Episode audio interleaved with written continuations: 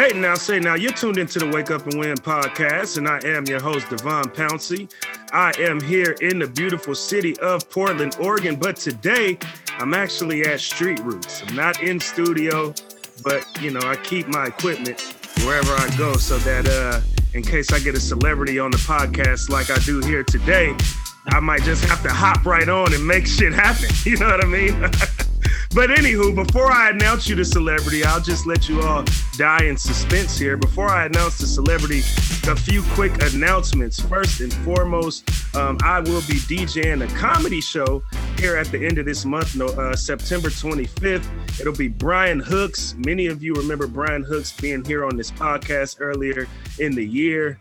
Um, I consider him a legend, notably known for the Hood classic film Three Strikes, he also played in the Eve show. He was in the Parkers with Mo'Nique. He, he was on Soul Plane, a whole lot of different areas where you've probably seen Brian Hooks, but I will have him coming here to Portland September 25th, one night only. So make sure you get your tickets at jacklondonrevue.com.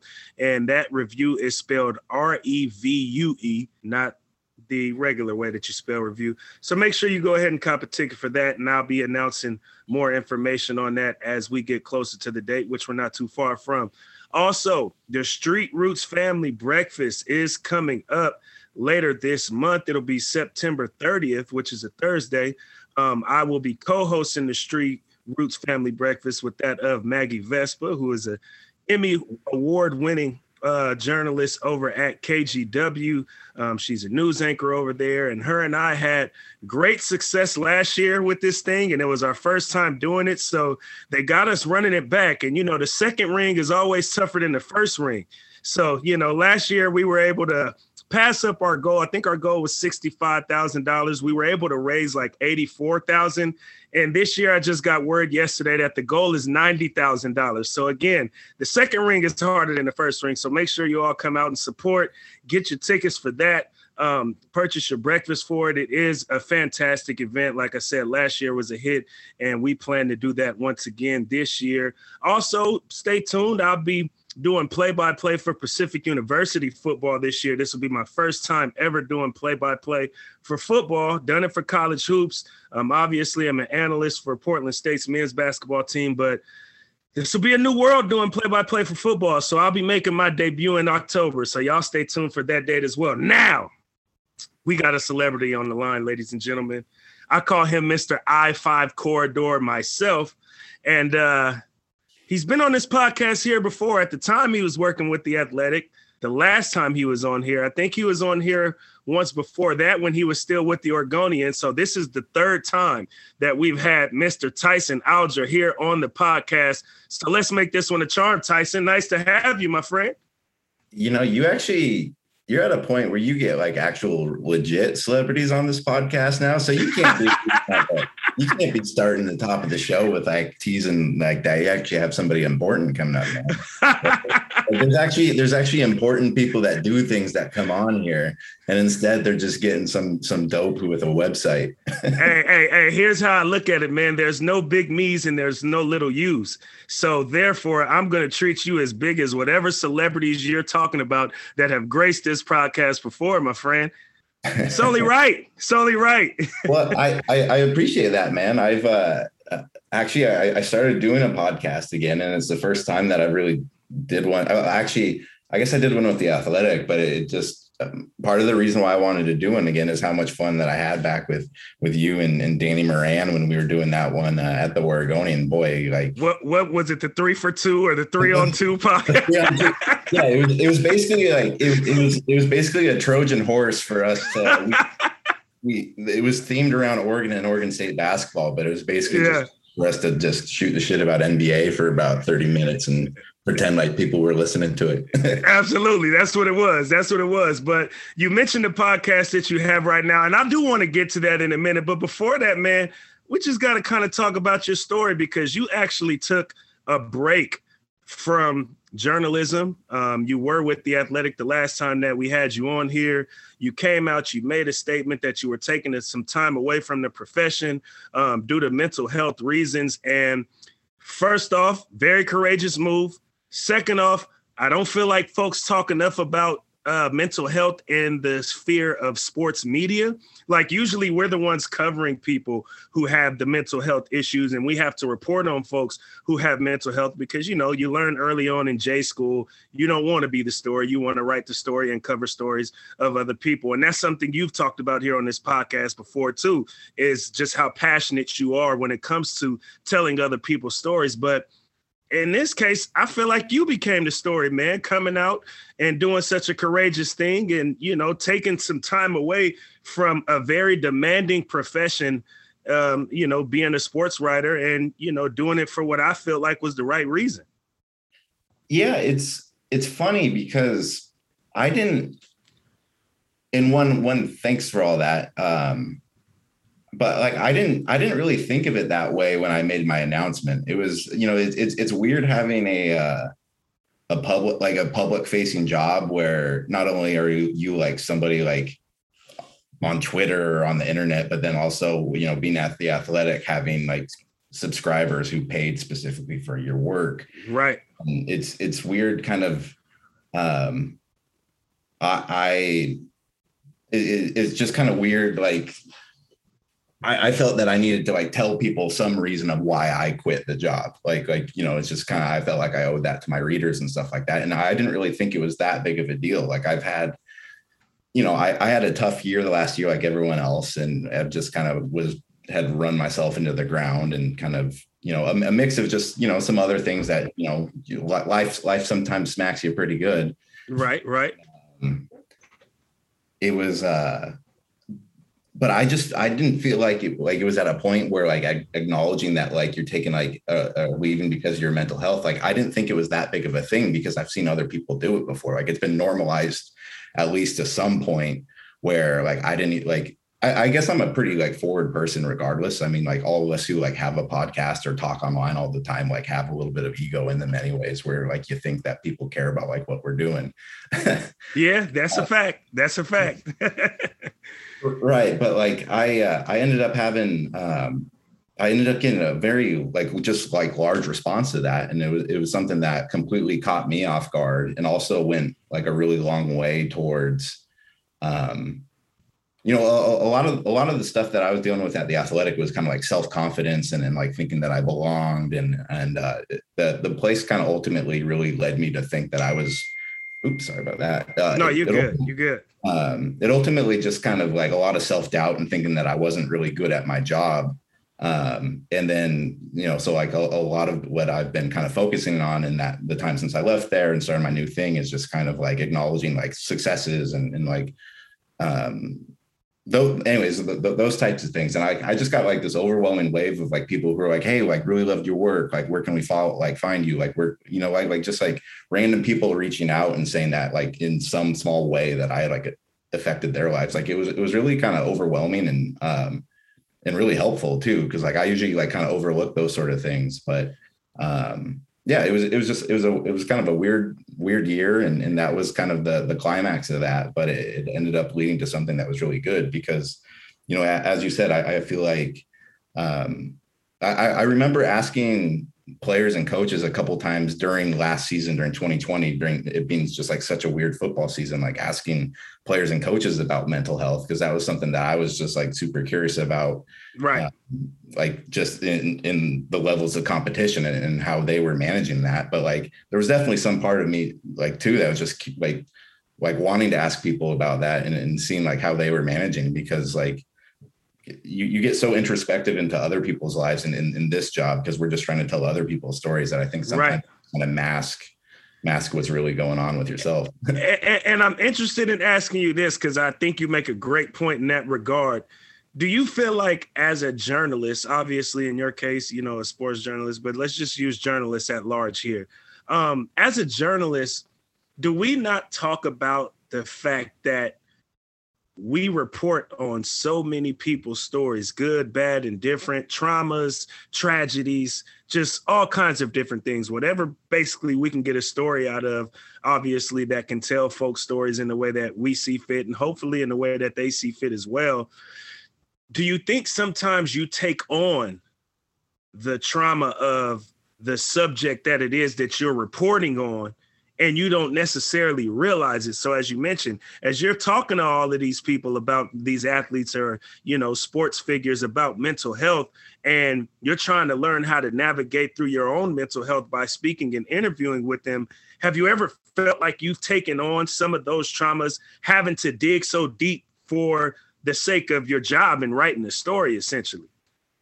Well, yeah, it, like in a way, and just like relatively speaking, too. I mean, like there there are journalists and, and people in other professions that have to deal with way, way, way more serious things than than I ever have to in this. But absolutely, but it, it certainly was a uh, a change of dynamic from like what my kind of whole career had been up to this point. Because you know you're usually writing about like celebrations and athletic achievements and all this, and I think the vast majority of everything we wrote to wrote about last year, it like had a, like a twinge of like football's ending, like play, like just just like all all the all just kind of the ne- negative stuff that came associated with last year, and like having to be like constantly ask it and knowing that there, I don't know, it was just it was just being around kind of like that all year. It just there there wasn't a whole lot of positive in a job that of like overwhelmingly been just like a massive like dopamine hit for like seven straight. Right. Like, right. like, like, like things have been pretty darn good as a sports writer, my friend. Like, yeah, yeah, yeah, yeah, yeah. It's like, not a bad gig. Yeah. Um, but it's not as good as everyone thinks too. Well, well, yeah. And, and I, I think the thing that I struggled a lot with that too is just, um, to, to be at the level that I was at the athletic and then also to like have the platform I do now where I have my own site, like there, there's a level of pressure that comes with like having to perform and be good too. Right, and right. When you're uh, when you're dealing with your own things and then like creating something that's outward and public facing, um, it's just like a lot of pressure to try to stay consistent and still have your what you're giving out to people be something that's uh, a quality work.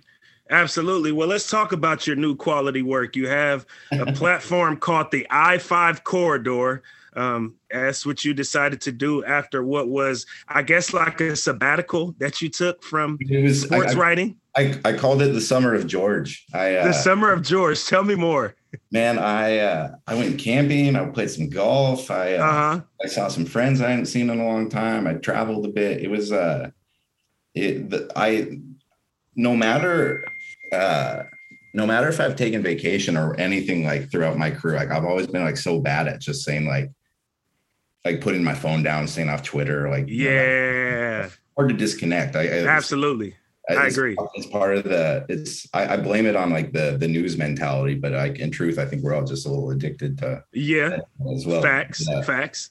But I actually did a pretty good job of disconnecting from like I didn't care about the Ducks for a month and a half. Like I didn't have to like keep track of like recruiting boards and like all that sort of just like stuff that I really didn't care about. Um, and it was good. Yeah, it was it was it was a hell of it was a hell of a summer, my friend. yeah, I love to hear it. I love to hear it. How did that inspire I five corridor? Because when you went away and you made the statement on Twitter that you know you were no longer going to be reporting for the time being because of mental health issues that you were dealing with and tackling and probably still are in the process of tackling we didn't know what was going to be next. I don't even know if you knew what was going to be next after that. So, how did that, you know, getting rid of a job that seemed to have some pretty good stability for a publication that definitely has some notoriety, especially in the sports space, to now essentially just going independent and starting what is your own sports section here for Oregonians?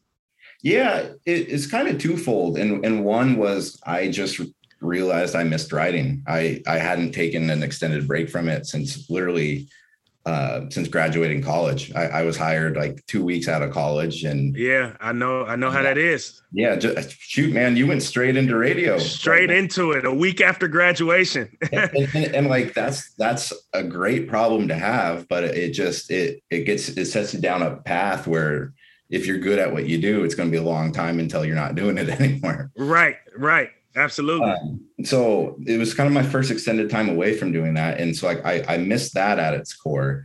Um, but then also getting some of those messages about just people that, who had enjoyed my writing and, and wondering where I was going.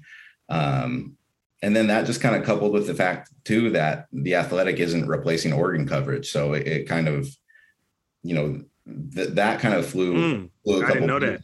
Yeah, that that kind of flew a couple business flags in my head because like I you know, I, I, know I had an audience there. I know there's a, I know that people enjoyed the type of like storytelling that I do. Um, you know, if, if you follow Oregon coverage, you know that I'm not the guy that's, you know, giving you like the, the play by play of the press conferences and, you know, the depth chart and that sort of thing. I try to tell kind of um, uh, a little, like a little bit more uh, stories that involve a little bit more story storytelling. Um, right and, and anyway, so I, I just kind of thought that there'd be a market for that still. And, um, you know, I, I loved my time at the athletic. It gave me an amazing platform and it, it really was like a writer's paradise for the first two years I was there, but it's, uh, it's becoming an increasingly national, uh, company and, and mm.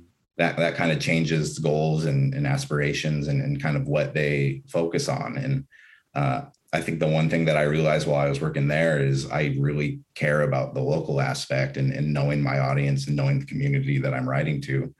Um, and like ultimately it came down to like if if I could if I could get away with doing it for myself and, and, keeping that money in state instead of for you know a, a company that's not going to value it as much, like clearly because there's no more Oregon coverage as you just mentioned. Yeah. Now that you're going, I know Fentress was there with you at the time, and you two were partners on the beat at, at the Athletic, and both of you have gone, and nothing is coming to supplement you guys.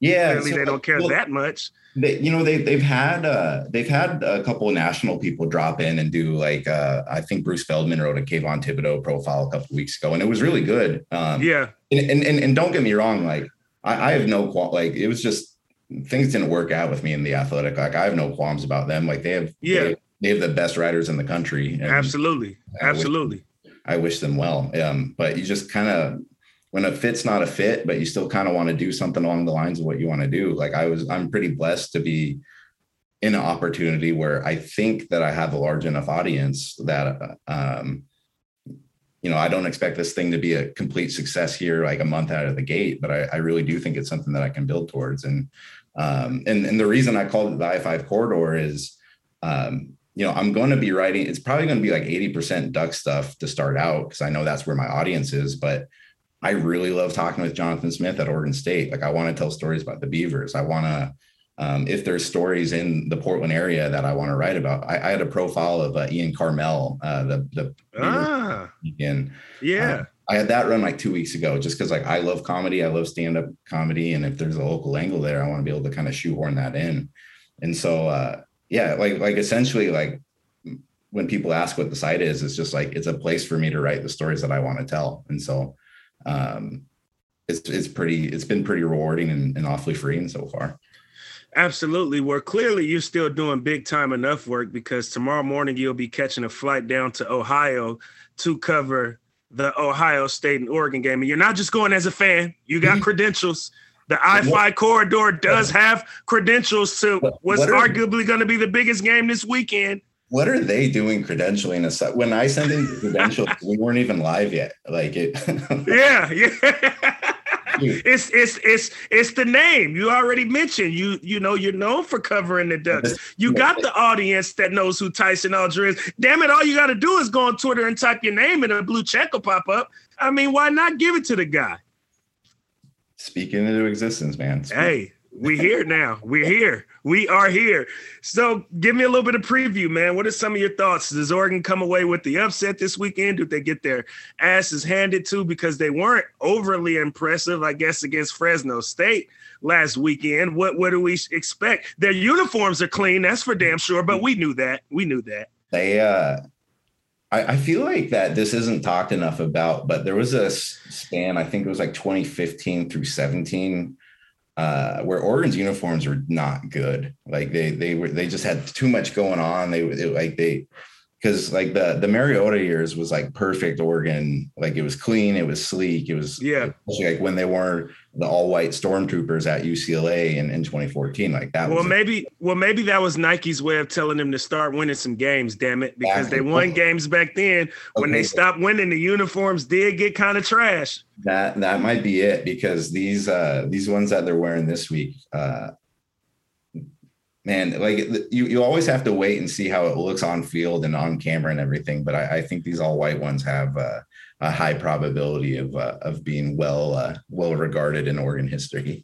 Yeah, absolutely. I agree. I agree one hundred percent. But but for for the football game, I hate to be like cliche with this, but I think like it 100% depends on if Kayvon Thibodeaux is going to play or not. He, he's still mm-hmm. been day to day with that sprained ankle. I can't imagine we're going to have anything officially on that until Saturday, unless something leaks out. But it's, it's kind of state secrets these days. Yeah, um, yeah. And uh, makes it harder for the other team to scout and prepare for, and so on exactly. and so forth. And like, all like, the things like like not not only is like Thibodeaux like one of the best players like in the country, like we obviously saw that in the first quarter of that game, but Ohio State's strength is is its offensive line. Like you need to have somebody that's able to disrupt that to be able to get through. I think I just looked it up, and they all five of their guys are above 315 pounds. Like it's it's basically like four tackles in a center. It's just like monster dudes out there. And with, with the the skill players that Ohio State has out wide at receiver and the freshman at quarterback, like if they're going to be able to buy time, like Ohio State's going to do plenty fine against this defense if Oregon's not able to generate pressure. So um, Thibodeaux is a game changer in that regard, and I, I don't know if they can beat him, if they can beat them with him, but I really don't think that they can do it without him. Absolutely, absolutely. What are your thoughts on? Because you went to the last game, the Oregon versus Fresno State game. Um, I've seen pictures of Virginia Tech games where there's just a shit ton of people out here at these games. Obviously, we are still amidst the pandemic. Um, what are your thoughts kind of on all of that covering these games during a pandemic with fans in the stands because they've played during the pandemic just not with fans what's kind of the vibe like now that there are fans back? Does it feel the same as old Autzen? Can you tell there's a difference in that fans kind of operate under different, I don't know, not guidelines, because clearly you operate off of different guidelines, but things are just different. The aura is just different around these games with COVID and the pandemic being a thing and fans now being allowed to still attend those games.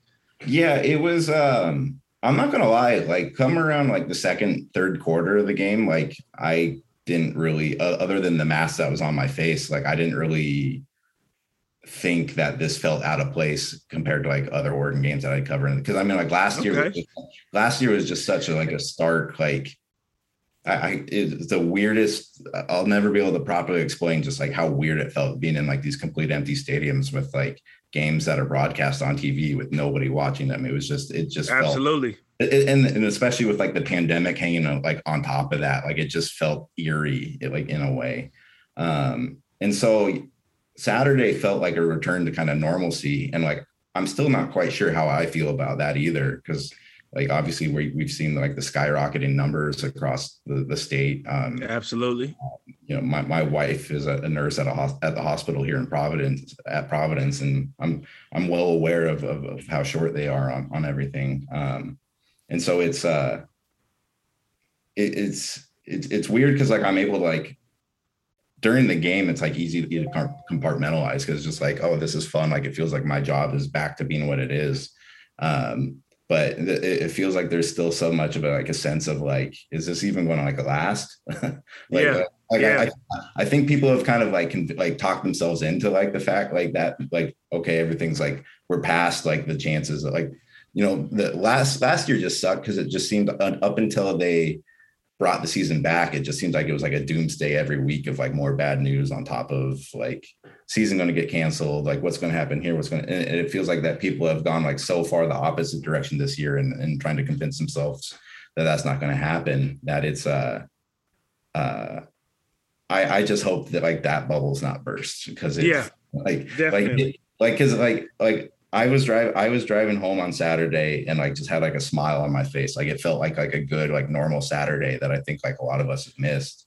Yeah. Uh, but it, it also uh it still just comes with a bit of an asterisk man yeah you you don't know what's next we yeah. have absolutely zero idea what's next um let's transition to a little bit of basketball talk man because dame said he, he he's got more to stay in the blazers uniform he's got more to come he's staying here rip city is his city obviously there's been a lot of conversations around the Blazers this offseason from Damian Lillard and whether he's happy or not, CJ McCollum, whether he should be traded or not, whether anybody should look into trying to pick up Ben Simmons now that he wants out of Philly. But Dame at least let it be known I'm here to stay at least this season or some of it, depending upon how happy he is throughout the course of the season. But he'll be here for the beginning of it. Is is basically what he's put out there.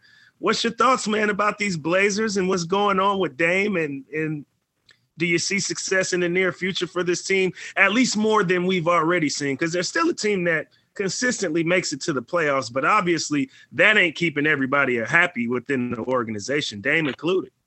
Well, this is a tough one for me because and and I like you've been along for part of the evolution of my M- NBA fandom because before I moved to Portland, I didn't really even follow basketball that closely, and then um, yeah, you're started, a hockey guy. Yeah, and then I started then, I, then I started covering basketball for the Oregonian and just kind of being that close to it, um, right? Mixed with right at the same point is right when Dame got drafted by Portland and and just the city was just kind of becoming obsessed with with Dame and and uh, the way he played and and just kind of the way he carried himself. Like it was it was a really good time to kind of like evolve as a basketball fan. So um like I I love Dame in that in those regards. And and like I I don't think that you know especially as you get older like you, you kind of start to wonder like if, if you're going to like care about like professional athletes you like you did like when you were younger of like oh man like i'm a huge fan of like that person. Uh yeah. like it was it was cool to like be like in your mid 20s and then all of a sudden like have like a favorite player again. Like it was right like, right. Right as as someone who like is like disassociated with like sports fandom a lot because of my job like that was pretty dope at the same time i don't think they can win a title with him like do you think they can win a title with him like, like, like, what can they do to this rock? Like, in the confines of like keeping him happy without him asking for a trade or whatever. Like, like, what can they do to like? Well, I, I think I, I, I feel like I feel like that the last decade of the Blazers, everything was building towards a best case scenario season where some of the elite because they had to deal with like the warriors for all that time. They had to deal with cleveland. They had to deal with like the lakers last year. Like portland always needed to have a season where a few different teams got injured and they got a little bit of luck. Right right. When was that season? That season was last year and they still weren't able to put that together. Like but that portland team was built to win last season and, and it just because of injuries and because of bad luck and because of like not complete consistent play like I don't know. Like, and, and again, I'm not a basketball expert here, but I, I yeah. Just, I, I don't know how they're going to be able to like get over like Brooklyn or LA or, or, or whoever. I think I think Dame can be a centerpiece to a championship team. Let's start there. Like I don't think it's necessarily Dame's fault why he wouldn't win a ring, ring in Portland. Am I betting on him winning a ring in Portland? No. So I agree with you to an extent there. And I also think to be just quite honest with you. And there's people on all sides of the aisle when it comes to this, but Portland is changing. It's in the midst of transition on a lot of different levels. Um, some people like it, some people absolutely despise it. Um, some people you know feel that they're doing that is changing for all the right reasons some folks feel like it's changing for all the wrong reasons regardless of where you stand there's a lot of more there's a lot more uncertainty when i feel like it comes to the city of portland now than it was even just two or three years ago yeah.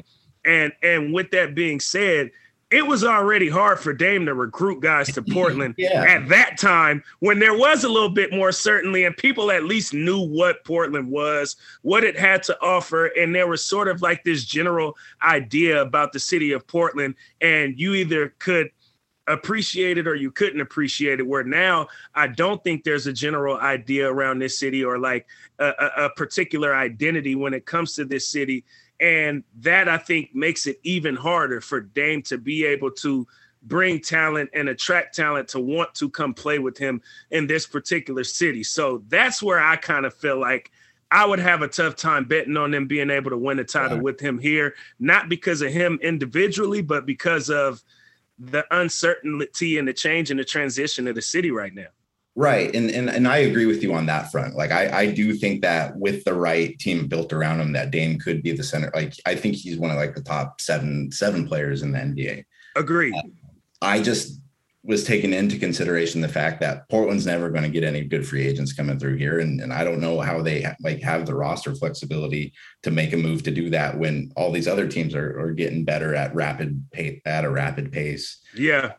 As it is. But um, it's just I I don't know if I, I I would love to be like a fly on the wall to get like Dame's honest thoughts on um, you know earlier in his career when like he was very outspoken about I'm going to play my entire year in, or entire career in Portland. Uh, you know, I'm not going right. to guys that leaves. like he's got to regret that, right? Like I feel like I feel like that's probably why uh, that's probably that's probably why he's even held on for this year. Like because I, I, I, don't think you regret it. I think he just had to kind of do what he had to do to apply pressure to the organization. But I don't know if you actually regret it though. Right, that's fair. Like and, Kobe. Kobe, I felt like Kobe never wanted to leave the Lakers, but there was a time where he kind of had to you know, let the Lakers know. Like, I mean, Kobe requested a trade at one point. Obviously, it never happened, and I don't think he ever truly wanted it to happen. But at the same time, he had to do what he had to do to apply pressure to the front office so he could ultimately accomplish what he did end up accomplishing, and Dame might have a harder time being able to accomplish. I can't. I can't remember. Were you a big Kobe fan? Great, oh, oh tremendously, very much so, very much so. The greatest of all time. You heard it here. The goat, Kobe Bryant. Well, not Jordan, not LeBron, Kobe Bean. Yeah, I, I, thought I was coming on a credible podcast. Here. I mean, hey, we're here. We're here. That's for sure. That's for sure. Now, now, one last question. One last question. Actually, it may just be one question. It may be two or three, but it'll be rapid fire because I know you got like two minutes before you have the the legendary Ahmad Rashad, you know, coming onto your platform. So therefore, I might have just leaked it, but oh well. Um, you got to leave my platform to to get Ahmad onto yours. It makes sense. Um, certified lover boy or Donda? Uh, certified lover boy. Why? I, uh, I, I appreciate that that Kanye. I don't know. Kanye's feels more like an album, like he's trying to do something like with like an arc and story, whatever. Right. But I'm, I'm not listening to that like more than twice. Like I've been listening to mm. For like the last like week straight, and it just it repeats. I mean, yeah. I, I think some of Drake's stuff is a little like cookie cutter. Like it sounds very similar to what he's done in the past, but I freaking love what he's done in the past. So I'm hey like, man, yeah. I mean, if he's got not, universal appeal. The man has. I mean, when you have universal appeal and you can make at least a song or two for a little bit of everybody, even if you don't like the complete body of work as an album. If I can get one or two or maybe even three songs that I really, really rock with, job well done by Drake is the way I see it. I don't know if I have any of those records from Donda, even though I think sonically the music was a little bit better.